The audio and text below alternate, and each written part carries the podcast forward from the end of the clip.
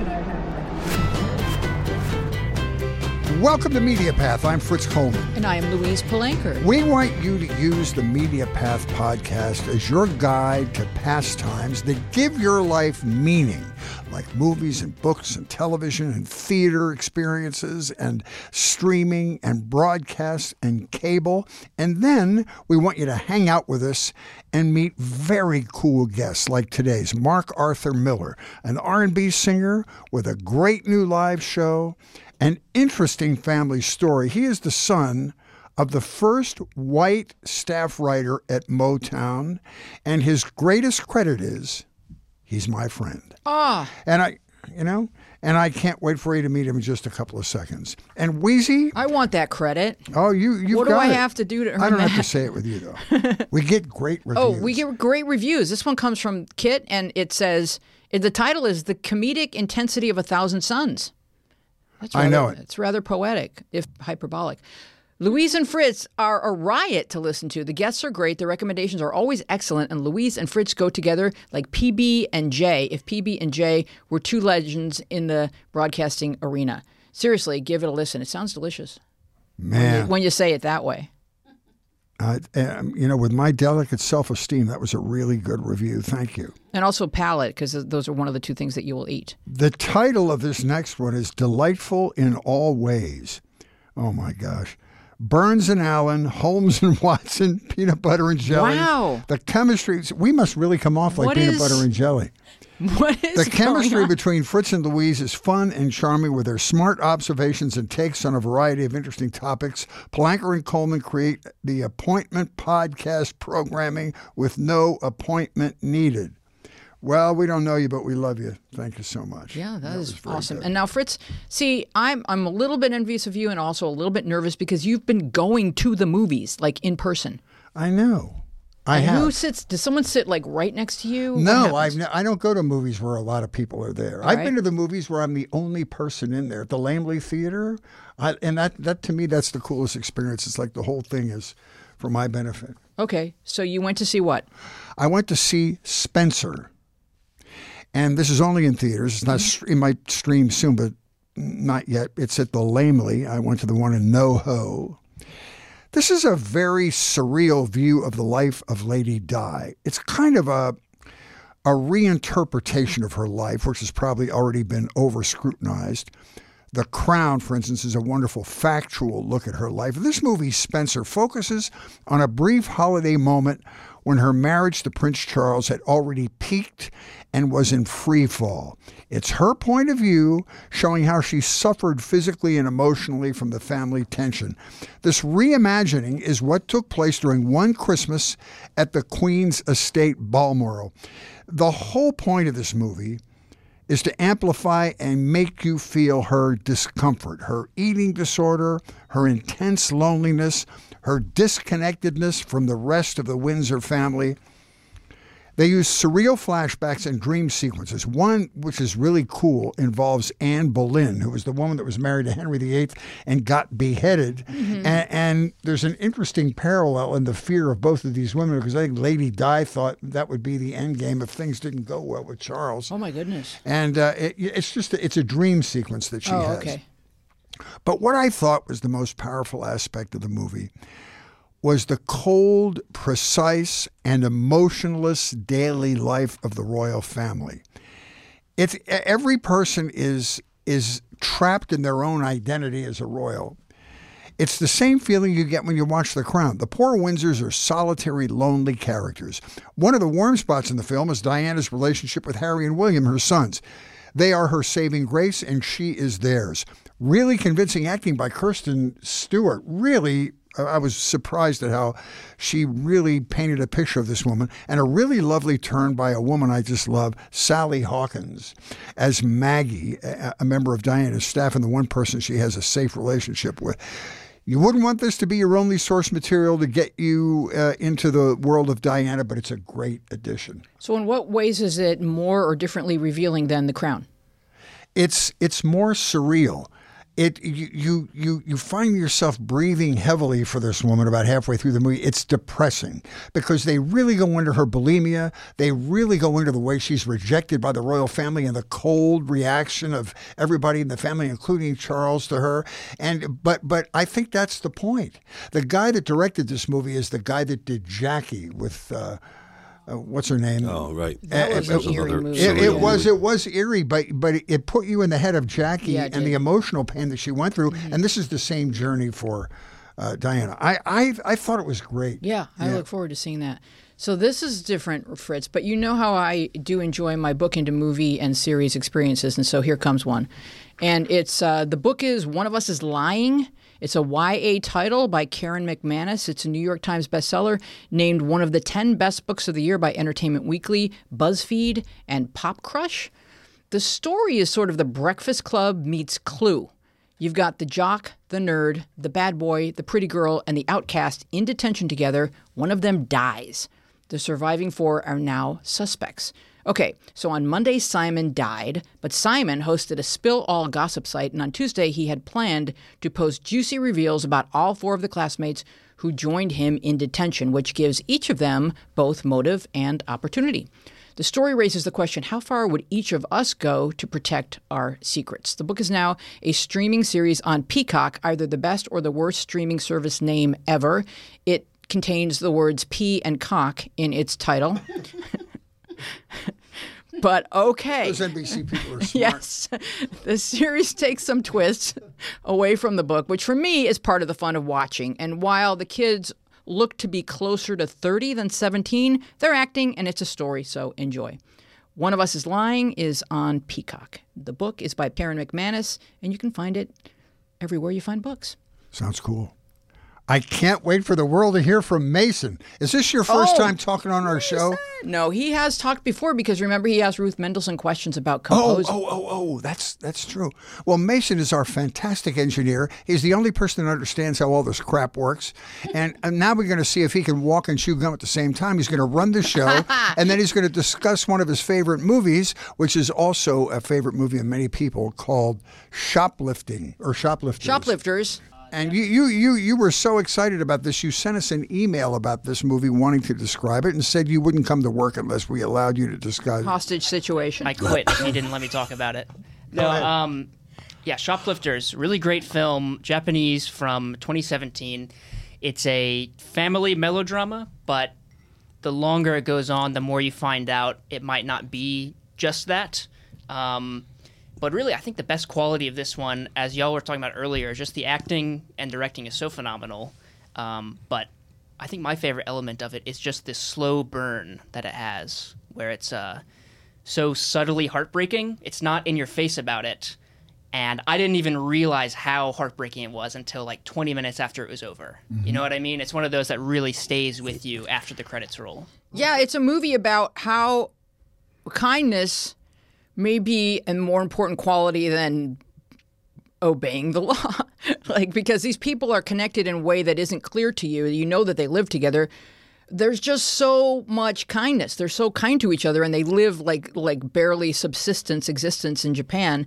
And then as it goes on you find out how they're connected to each other and uh, it I think Mason summarized it best with the word heartbreaking. And, and I, I, the two things I took away from it are that you you find family anywhere. These people were not blood relatives, but they created a family out of the poverty in this particular part of Japan. Also. An interesting thing was the morality in the movie. Uh, shoplifting is illegal, but they tricked themselves into thinking what they were doing is okay because if you don't steal it from somebody after they have purchased it, then it's not bad. If you steal it from a store, it's not an amoral act. well, I think that's what It's the, a redistribution of wealth. yes, that's what the father. Which that's we how the father is explaining it to the to the child. But he, as he gets a little bit older, he comes to kind of accept his own version of morality, as we all do as we travel through life, in terms of like what we're comfortable doing. And so the movie reaches a tipping point. And you saw the movie too, right, Mark Miller? I loved it. Yeah. I, the fascinating. But I see a lot of Japanese movie, and it did have a similar flavor and a morality and and a darkness to it th- that the w- movie that won the Oscar a couple of years ago. Um, The Korean movie? Yeah, the Korean Yes. movie. Yeah. So it did have that. It did have that same sort of feel that it sort of creeps up on you, and you don't know whether they're good people, evil people, or somewhere in between. you know, but I, I loved it. So Mm-hmm. That's a good comparison. Let me introduce you so people don't think you're just an Oh, interloper. I, I, okay. yeah, I just walked in. Um, I, am so happy to house was have open, this guy with us. the house was open. you need to lock your door. and I'm a shoplifter. He's an R&B singer. His most recent album is Soul Searching that dropped in 2018. My favorite aspect of this album is his treatment of some of the iconic Motown hits. He blends them together and makes medleys out of them. And, he's wonderful. He's an actor as well. He was a nationally ranked tennis player at one time. And you understand his rhythm and blues DNA when you learn that his father, Ron Miller, was the first white staff writer at Motown. And it gives me goosebumps to read the hits his father wrote for Stevie Wonder. For once in my life. Are you kidding me? A Place in the Sun, which is one of the iconic songs of the civil rights movement. That that that song It's also maybe the best song from that period. Oh my my God! opinion. Seriously, "Yester Me, Yester You, Yesterday," "Heaven Help Us All." He also wrote "Touch Me in the Morning," the Diana Ross hit, and many others. I'm happy to have my friend Mark Arthur Miller. Thanks for driving to Sherman Oaks, my Oh, friend. yeah, yeah, no, I just walked. Actually, Uh, um, I know you don't. live that far. I don't live that far. Well, we are on a hill, so Yeah. that's- Well, you and I uh, connected because of our love of R&B music. My attraction was more mystical because I grew up in the lily white suburbs of Philadelphia. There was no reason for me to be as attracted to R&B as I was. Fritz, you don't know for sure that your father wasn't a soul. Yeah, yeah. now, if no. you met my father, there would be no tracing back. Are we any- sure he's your father?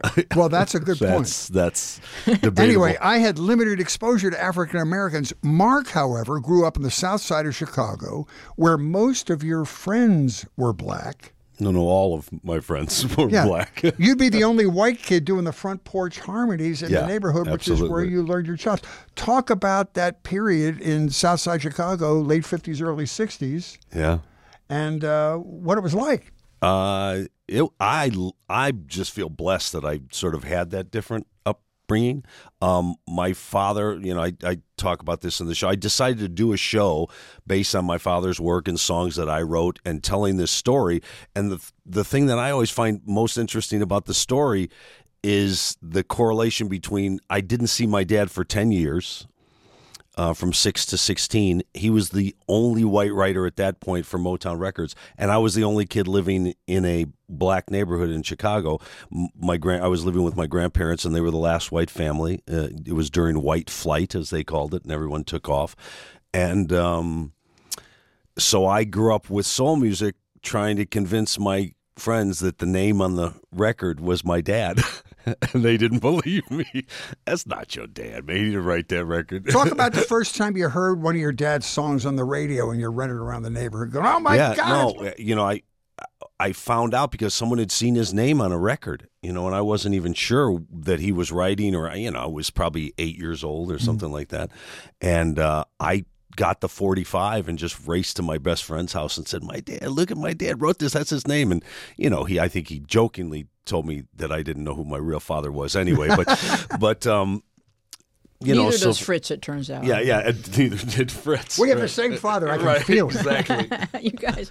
so yeah, so it was it was it was different. You know, I mean, as time went on, um, my friends started to realize that that actually was my dad, even though he was not in my life. He was living in Detroit, and I literally didn't see him from the time I was six to sixteen. And then my sister sort of called Motown looking for him and and tried to get in touch with him and uh, left our home number because he wasn't there. And then he actually called us back.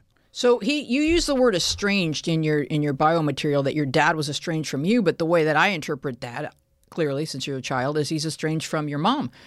He's not probably estranged. He didn't. You didn't piss him off. He's estranged. No, right, but I didn't. But but you know, unfortunately, not to you know, my dad got another family and didn't didn't, didn't see the work. He didn't see us. He didn't do the work. He didn't help support. He didn't you know. So there was no reason for me to actually want to. You know, my mother didn't have a lot of great things to say about him. So, but you know, like any kid, you still there was always Any that boy stuff. especially. Yeah, You any boy. right and- out of my mouth. Yeah, any boy you want to know who your father is, and plus, uh, to be honest, I knew my love for music and my love for acting. I mean, I at six years old, I walked into the living room and made a grand announcement to everyone in the house that I was going to be a professional athlete and a performer. And then that's exactly what I did for the rest of my life. So I knew that bloodline sort of I felt it. You know, I felt that there was something about my dad that was the same in me. So, you know, knowing that he was writing these records, I always knew that I was going to figure out how to get in touch with him. And he, you know, he called us back and then eight months after he called us, we were out in Los Angeles living with him. Let, so it let- happened Let me just quick. get some backstory. Before he went to Motown, and he was still living in Chicago. Was he a composer? Was he writing music for other people, or what? No, he he wrote music. Um, he wrote stories. He was one of the first people at Second City with uh, Brock Peters and Avery Schreiber, who were his close friends. Um, but he was also trying to support you know two kids, and so he was selling washing machines at Polk Brothers. And I think you know when I look at it, um, I don't think he would have been a writer and and done all that he did in music had he stayed with my mom. Oh wow. So, what age You know- were you when he left, and did you learn more about his relationship with your mom that made it so that the result was you guys had no contact with your dad? Yeah, there was a lot of different things. My dad was sort of, you know, crazy. He went to married someone else, had other other kids. Uh, I I don't think he wanted to look back, but I think he always, you know, I like I said, I saw him on and off from the from two to like 6 you know, and he would visit, and then all of a sudden nothing for ten years. And I remember having one other phone call with him somewhere in that ten year period, but nothing came of that.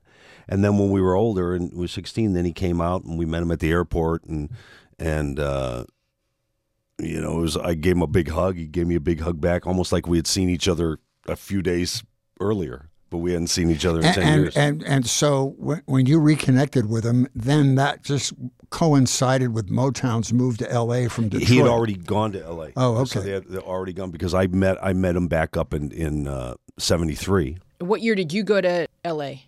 I went to L.A. in '74. Now, did you do, do I look vaguely familiar at all? Yeah, Because I bit. worked in that building from 1982 to like I don't know. the Motown building in Hollywood. on Sunset. Yeah. Yeah. Yeah. 82, I wasn't around. Yeah. Yeah. And I were already traveling and going back to New York and Chicago and all, and doing the rest of my life, you know. But, in that I- building, Mark, in that building, you rubbed elbows with Everybody. Marvin Gaye, Everybody. Smokey, all and in the people. studio that was on, um, you know, uh, the studio behind Trader Joe's and uh, by the park. Yeah. Um, um, what's the by Formosa down the you know uh, what's the street I'm thinking. um, that's where the Motown studios were as far as where they recorded. So I met everyone in the studio. I So mean, when we were at, at Premiere, if somebody pressed a Motown button, because I wasn't going to press it, but if there, if someone pressed a Motown button, you know, the doors open, I'm always like, all right, where's Smokey? You know, like because sometimes you'd see somebody. Yeah. Yeah. Oh, of it was course. exciting when the doors opened. Oh well, for me because you know I, li- I literally had singing groups on the south side of Chicago that I was in, and I was the only white guy in the singing group. So you know when I met Smokey and Stevie and all those guys for the first time, I I was you know I just you know, they And, were and, your, and your dad was there at the pivotal time. Holland Dozier, Holland. These guys are like the Mount Rushmore of songwriters, and uh, Fuqua was there, and Yeah. and uh, what was the other guy? There's Um, another guy, and and so how did your dad get along being the only? They loved my dad. My my dad. They loved him. I mean, you know, he, first of all, my dad would fill up any room. Like I, I talk about in the show, he he had such charisma that he'd make everyone laugh. He'd tell inappropriate jokes. Everyone was okay with it. He was a womanizer to the umpteenth degree. Sounds like. Um, you know, he was he was crazy. He had a lot of he had a lot of demons and a lot of talent, but he was fun to be around. You know, he wasn't fun to you know try and get him out of trouble because he got into trouble a lot. He did have a gambling addiction, and that ruined a big part of his life. And a big part of his royalties, and a big part of my royalties. But that's the great part about your live show. Your live show is R and B, and you do some of your dad's songs, but you do your own songs. And the, what everybody that sees that show, and I saw the most recent manifestation of it at the El Portal Theater in North Hollywood, is fantastic. Directed by who? The famous Broadway Glenn Glenn Casale. Glenn Casale, and. Uh, the arc is fantastic because your father went through a lot. I mean, he lost the rights to all of his movies because of his, His songs, family, yeah, uh, yeah. not his movies, his songs. Yeah. But but all of this is corrected in the third act of your show with reestablishing his relationship with you, and then being a partner of yours, allowing you to do his demos and stuff Oh, for yeah, him. it It, was- really ends on a great, like. Uh, it warmed my heart to see how you were able to work your way back into his life and he into yours. Yeah, I think it's it, when it, people come out of the show and they, and they, you know, I have people coming up to me crying, saying, "I just, I just called my dad. I just texted my dad and told him I loved him."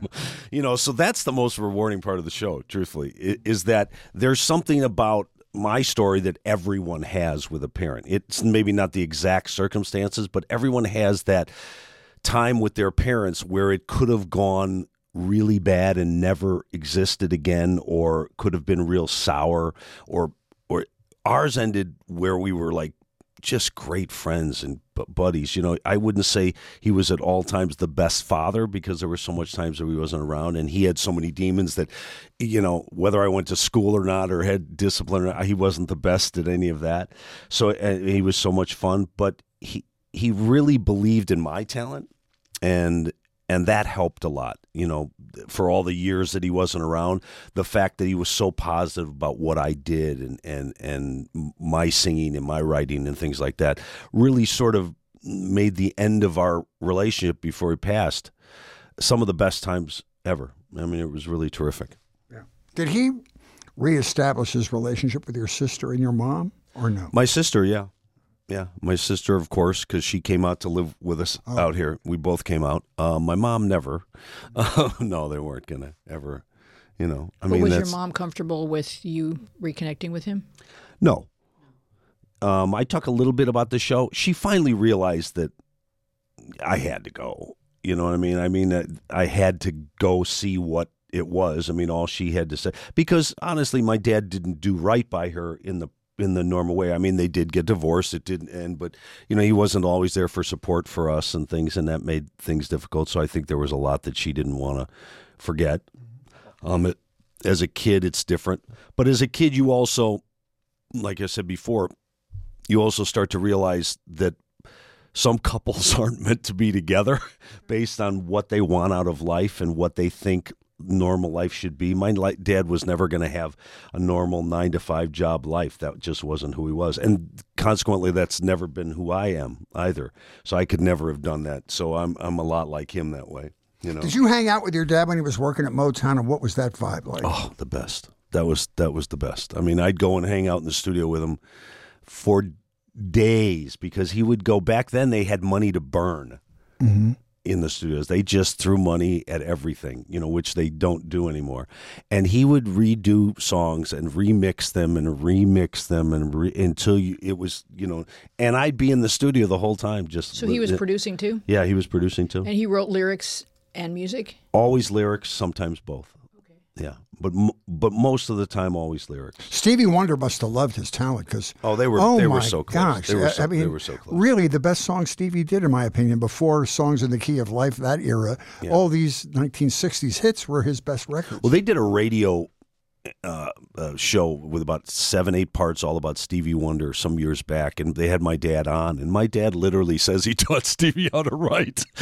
I mean, flat out says it. Now, I don't think Stevie would agree with that, Mm. but my dad says, he, I did. I taught him how to write. He was writing horse but. Stevie Me- played like 15 instruments. Yeah, I was, so- Stevie was a genius. But I remember uh, the first time, the, meeting Stevie for the first time was amazing because he was in the studio before us and we were waiting to get in. His session was ending. My dad was going to be in, and Stevie was running a little longer, and I had never met him. And my dad said, Come on, let's go meet Stevie. And I'm like, I'm going to meet Stevie one. And I just got out to LA. So we went in there and they were listening to the track that the last track that they had were working on. And everybody's, you know, just grooving to the thing inside the studio. And Stevie, Stevie's there. And, uh, my dad walks up to Stevie from behind and puts his hands over his eyes and he says, "Guess who, motherfucker?" and that's was and then for the next 30 minutes all they did was those type of bits. So stevie would see my would know my dad was next to him and he'd bump into him and he'd say would you watch where you're going to my dad? To, and the, and every time they saw each other that was the rapport that they had but the amazing thing about this is he met my sister and I that day in the studio. Two months later, there was a Motown party at Yamashiro up on the hill. And everybody's on the dance floor dancing. And he's got Stevie's got his baby in his arms, dancing with Lo- you know, uh, Yolanda, or I think it was Yolanda, and just a baby in his arms, and just dancing with her on the floor. And it was outside. And my sister Julie and I go on the dance floor to dance and we just said I we probably said hello Mr. Wonder or something like that. You know, I don't even think we said Stevie, but we said two words, maybe three words, and he went, "Mark, Julie?" Wow. And I was like, "What? Is your dad here?" He knew our voice. He had met us one time. Pretty amazing. Did you see Hitsville USA on Showtime, the documentary? Yeah. I watched it like five times. Yeah, it was so good. It was so Oh, good. absolutely. Yeah. And uh, I was trying to plug your dad into the Motown environment, but it, but it sounds to me like Berry Gordy was very progressive. I mean, he had that the, the white guy who was his main sales guy that would go out and get the records played. So he was not racist at all, even though he wanted it to be an African American enterprise. He still had white people in there doing stuff like before that was even accepted. Oh yeah, well, you know, he he got guys who He was a thought- smart He got guys who thought knew how to handle money.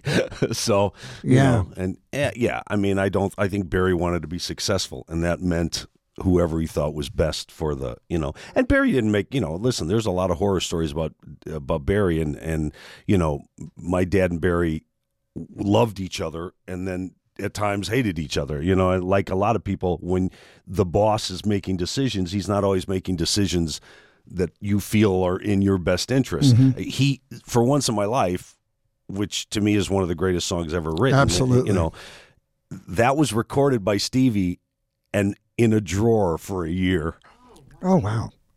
You know. Everybody thought it was a hit except one person. Who was that one person? Berry Gordy. Berry didn't think it was a hit. And finally, Suzanne de Passe and a lot of other people said, Berry, this is a Yeah, hit. that, I, I, I, one of my that out- favorite scenes in Hitsville. I, I don't know if he did this when your dad was working there, but he would gather everybody in the office and they'd play a song, and everybody got to vote on whether they thought it was a hit. And nobody thought my girl was going to be a hit. No, that happened to a lot of songs. Yeah, yeah, Unbelievable. Yeah, but I don't know. When you hear "My Girl" now, right? on, would you no. ever think that No. that wasn't a hit? Like the like if, if from the first guitar strumming, you'd go, "Okay, I'll buy that record." Yeah, I can remember being at a, a radio event, and the Temptations were were the act on stage. I think it was just Melvin and Otis. I'm not sure who who else was in there, but you know, like you see young guy, young guy, like oh Melvin, okay. but I, I I was I was with a friend of mine from Premiere, and he said, "Look around." He said, "There's not one person here who's not smiling." I mean that that's the reaction. You cannot hear that music and not just be smiling. Absolutely. It just brings out the light in everyone. I, I said this in the piece I wrote about race that you heard. Oh, I love- which I loved, This is true about, about my family. My parents were not overt racists. And I and I, I try to draw the line very specifically in, in, in my writing in that they they were never exposed to African American people, so they didn't know how they felt. So they didn't like, you know, young R and B rock and roll that I snuck in the house and played in the basement. But Motown music, and some of it was getting to see how slick and polished and non-threatening they were when they performed on the Ed Sullivan Show and these other which talk Berry shows. did on purpose. Yes, no, it was brilliant, and and then that I always said that that music, the Motown music, was a bridge between my interests and my parents' interests when I was growing up. It was the one thing. It, it didn't happen right away, but after a while, it sort of warmed up our relationship and their appreciation of what I appreciated. So, it, It was, was, Motown. the first industry that was sold where the product was sold to white people, like you know, Yes. across the board. There were other black-owned industries like Fuller Brush, where when white people found out it was black-owned, they started to boycott it. But he went, Berry went straight to kids, thinking kids aren't going to care, and he he got that right down the middle. Plus, Berry, you know, Berry was quality, you know, so the songs were written. Uh, you know, like some of the other people, who, the more southern soul was a little harder and a little more mm-hmm. gritty, and it and it didn't Stax. yeah, it didn't get across quite as simple. It wasn't as poppy, mm-hmm. you know, and it and it seemed Didn't have to- strings and yeah, orchestrations? Yeah, exactly. And it and it seemed, you know, it didn't have the choreography and stuff that was sort of, I guess, to white people more white, you ah, know. Yeah, maybe, but I think you know. it- also it was like Berry's attitude was was we are ambassadors. This is the civil rights movement. We're in it. We're ambassadors. Oh, and he understood his role in history. No, That's I, the he, thing about it. listen. He, you know, all geniuses have their, you know, goods and bad, but he was a genius for what he saw in the future. You know how he copied it from, you know, the the car manufacturers. You know, like the assembly line thing. He, that's how he worked there, and he said, "This is how it works, and this is how it can work with music." You know, and it did. I mean, I listen to Motown. You know, I music always comes up in my car, and I, I if I bought a specific CD, I'll listen to that for a while. But I have it on shuffle all the time, and there's so much Motown music on my thing that it comes up every day. I'm listening to a Motown song along with brand new stuff that I've just bought Yeah. by pop artists of today, or jazz or whatever, and I listen to it in reference to all the other stuff I've just heard, like the last ten or twelve songs, and I go, "This is still a hit." This is mm-hmm. still a hit song.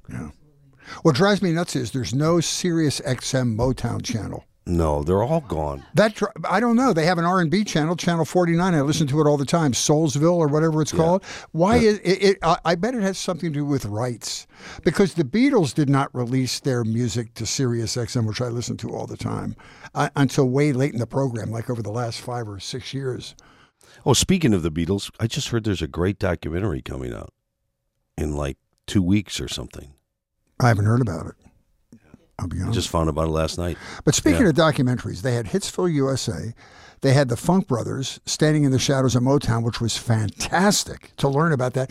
I think there ought to be a documentary about the writers, Holland Dozier Holland, all those people, Smokey, uh, you know, all the people that wrote those hits and how they did them and the collaboration and everything.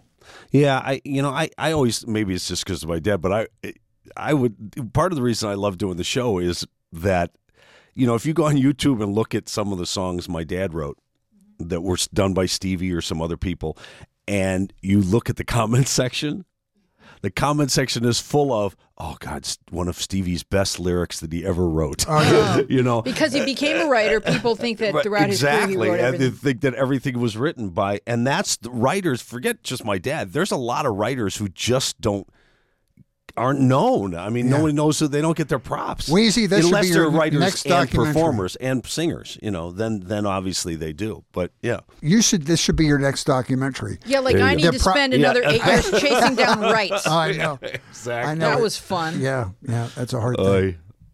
But yeah. So I want to know because you talked about how therapeutic it was to create your show. It sounds like you were throughout your teenage adult life. You were you were dealing with these feelings and you were processing your childhood and making it make sense by having this parallel with your dad like i'm the only white kid here he's the only white kid there you know like we're we get each other but like how did actually creating a show what did you learn about yourself and your relationship through the creation of that show Wow. She's, While you're she's- thinking about, she's good. I, she's really good. let, let me, because I've seen the most recent show, tell you, uh, sort of answer your question for him. Pretend you're not here mark No, uh, no. Uh, uh, th- this is going to be a thinly veiled compliment, but uh, but um, in the show, he he salutes his dad. But the arc of the show is by the end of the show, he's an individual talent that has got the light shining on him now, which is a really wonderful thing. So he's not living in the shadow of his dad. He took his dad's talent, he took his dad's partnership, and became his own person because he wrote a lot of these songs in Soul Searching, uh, his his album from 2018. It's the same thing. So it's really a cool passage that all sons of fathers, whether they've become successful at whatever they do or not, sort of your mission as a son is to step out from under the shadow of your father and establish your own identity on the planet. I I don't need to speak. No, you can speak. No, I didn't no, mean. no, I didn't no. mean to It- Well, one of the You're gifts that you absolute- got from your dad, like despite some of his other shortcomings, one of the gifts that you immediately got from your dad at 16 was his approval. And there's people in their 70s still trying to achieve that, where the dad is just withholding of that. That was one thing he was not. Well, that, and also what I don't, you know, I, I will talk about as far as the transition of the show. The show in its infancy uh, was probably about 2012, 13. And it wasn't what it is now because I was just putting seeds of the Motown stuff and seeds of the stories of my dad's into other cabaret shows right? So they were a mishmash of a bunch of stuff. And I finally said, this mishmash doesn't work. Tell the story you want to tell, the whole story.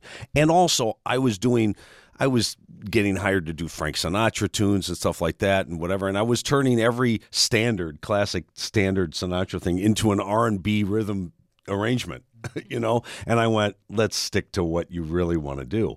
Um, so it, it sort of grew and finally became where I finally w- sat down and went, okay, forget all these stories, write a script. You know, now what I don't, what I've changed in the show over from the first time we started doing it was the first time the show was done, I think people left the theater depressed Okay.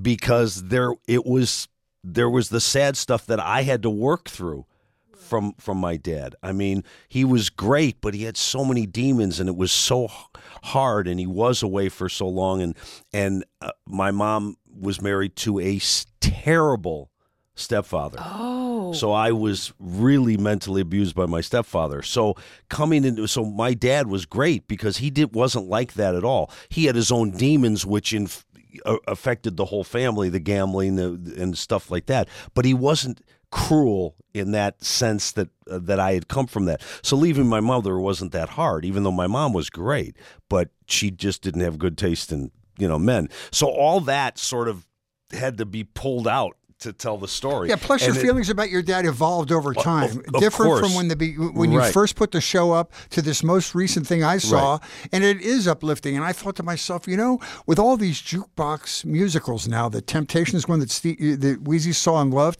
I'm, Oh, I I think love it's just a natural right now. I, I really feel that. If you got this in front of the eyes of the right person, that they they they could help you tweak it into something that would be nationally. Well, very- we're we're hoping. I mean, you know, I, w- I would love that. But you know, it, you know, I always knew that that my dad and I ended before when he passed in 2007. I knew we it was the best. It had been the best 20 years of our relationship.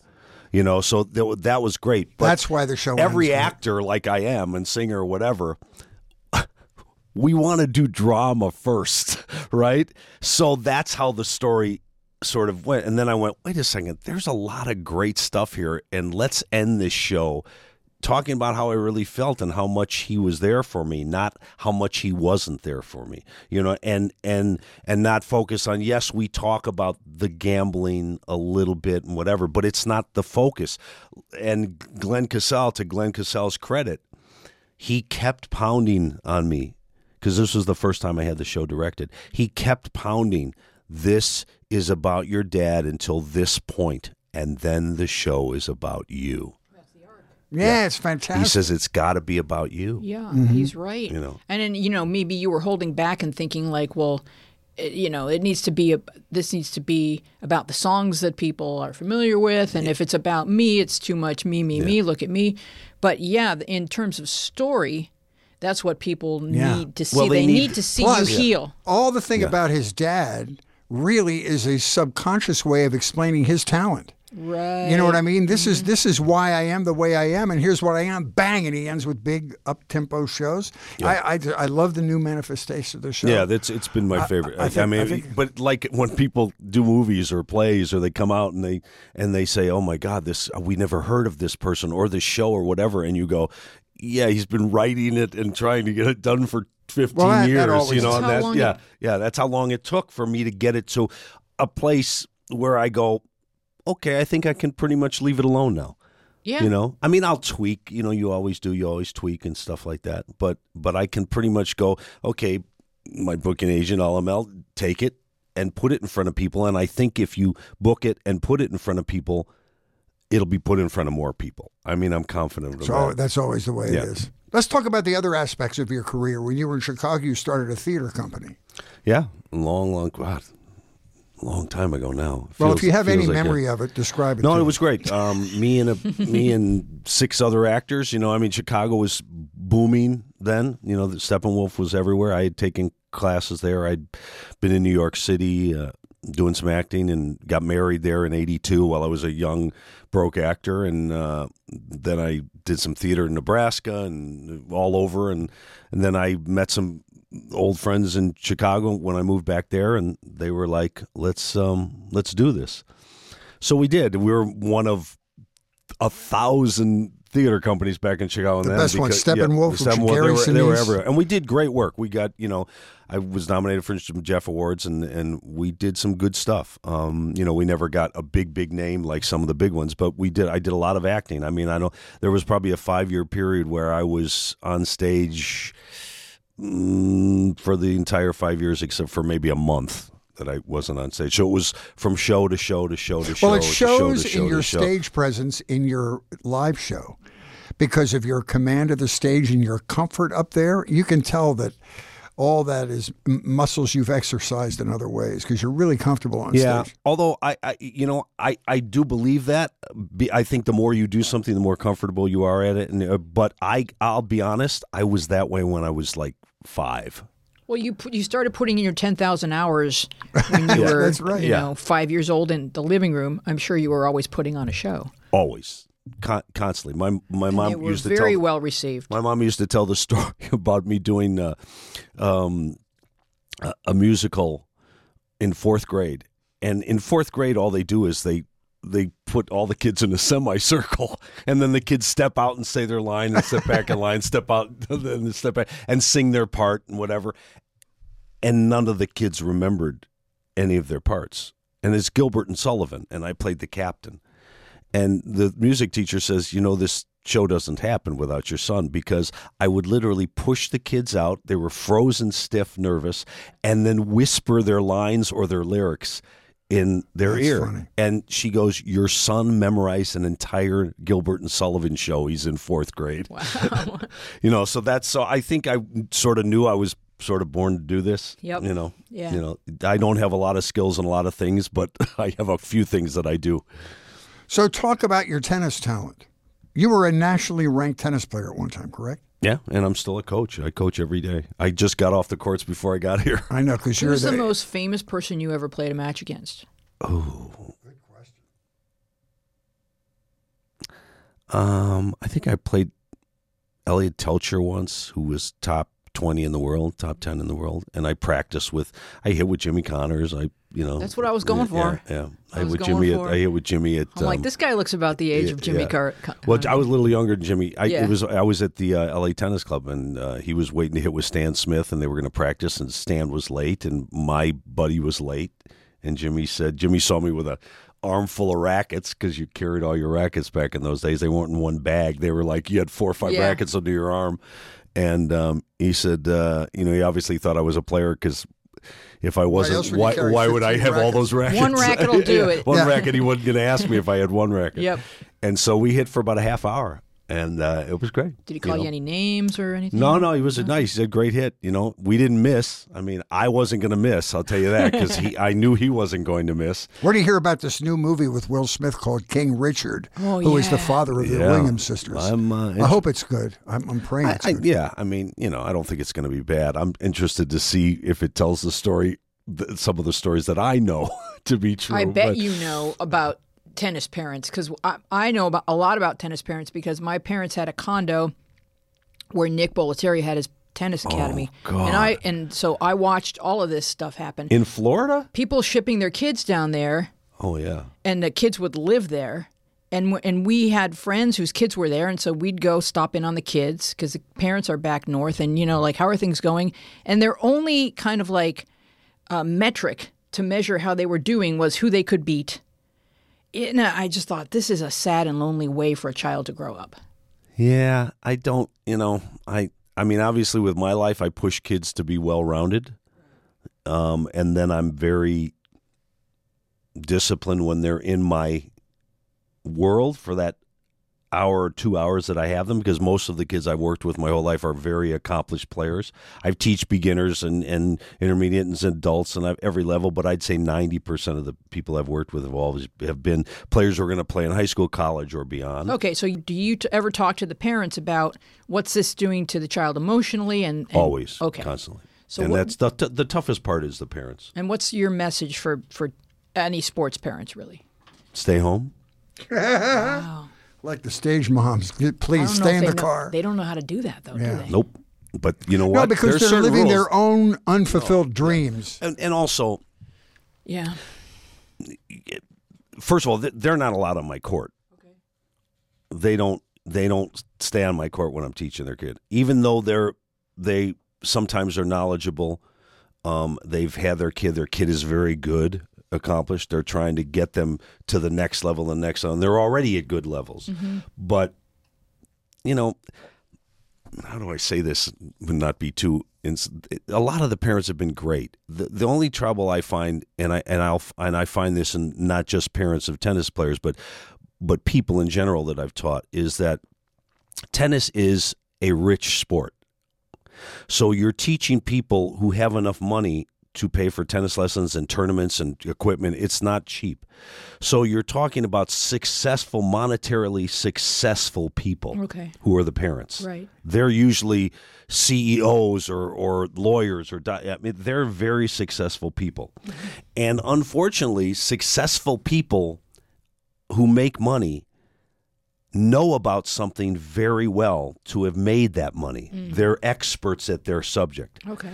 But unfortunately, people who are rich Not think they know about everything. Right. So I have money, therefore I'm smart, therefore I'm smart about everything. Why do you have a coach? yeah, Why do you need exactly? Why do they even have a coach? Because they don't. A lot of them don't even play tennis, or if you saw them play tennis, you'd go, "Please be quiet." have you seen yourself hit the ball? You know. So yeah, I mean, it it gets a little annoying. But that's why most of the time they stay off my court. But I, you know, I can't tell you how many parents I've said the same joke of like, you know. Can I charge you for this? Because my lesson was four hours ago, and you called me up after dinner and now you're keeping me on the phone talking about your son or daughter. That should be costing you something. And they're not talking or asking questions, they're giving me advice on how to coach their kids. Wow. Do you do mainly kids or do you do adults as well? You No, do I do adult. I do adults, but I'm mainly kids who are moving on or up the ladder of tournament, you know, competition. I had a, a, a great teacher, Barry Horowitz and, and Paul Hughes. We had a, a a big junior program at Mountain Gate Tennis Club, uh, country club for uh, 22 years. We ran that program. It was one of the top programs in the country. Um, and then it's faded since, and, and we're no longer doing that. Um, and you know, we're all teaching, but just privately on our own. I don't. I'm, I'm. You know, my body doesn't allow me to do it as much as I want to, so I'm almost semi-retired. Hence, why I need to do more shows. Um, but uh, yeah, I mean, you know, it was a pretty. It was pretty much a big part of my life, and I love to coach. And like I said, when I made that announcement in my living room that I was going to be in sports and performing, that's exactly what I did because I, I have a, a real strong love for both of them.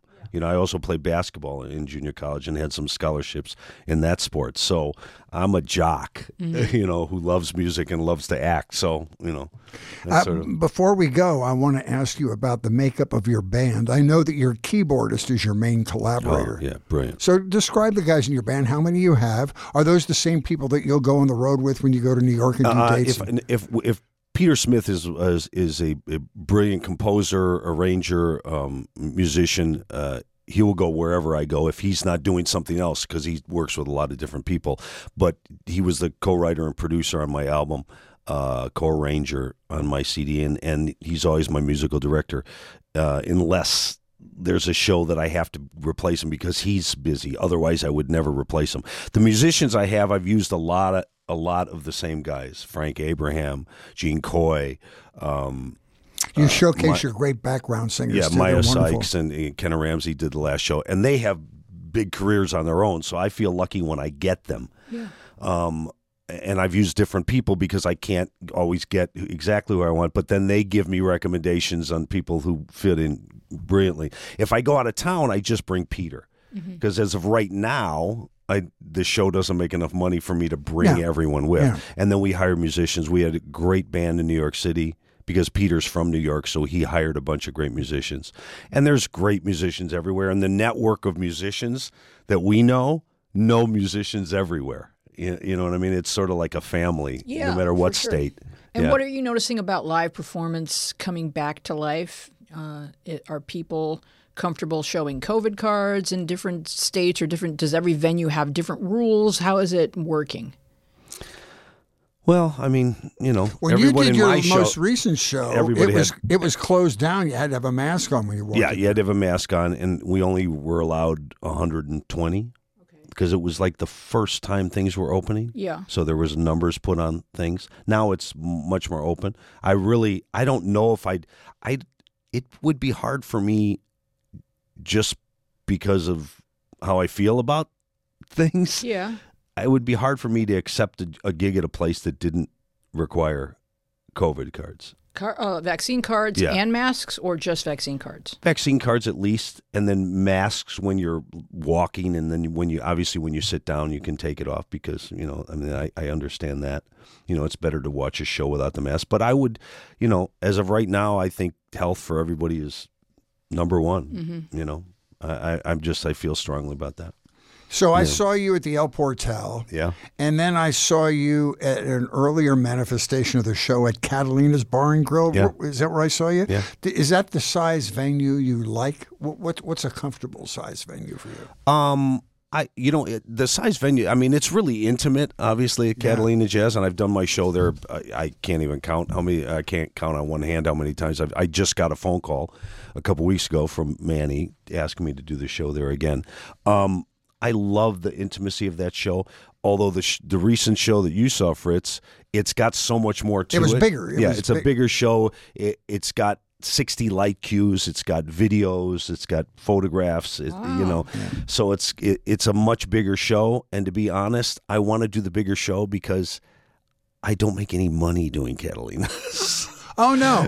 You know, Plus, you lose the impact. Not that this is the most important part of your show, but you lose the impact when that record with your dad's name on it, the Tamla Motown label, comes up in like thirty foot letters. Yeah. It's pretty powerful. and me walking down the center with that silver suit, and it's, Yeah. a, it's a great It's pretty image. cool. It's a great image, and and and and it's funny because you know Donna, Mm-hmm. my beloved. She loves the show intimate. I mean, she loved the new version. and She loved so many things about it, but she loves that intimacy of the, of the, the show, and so do I, because the crowd's right there, and, and you, you you feel them. And I I will constantly do those shows.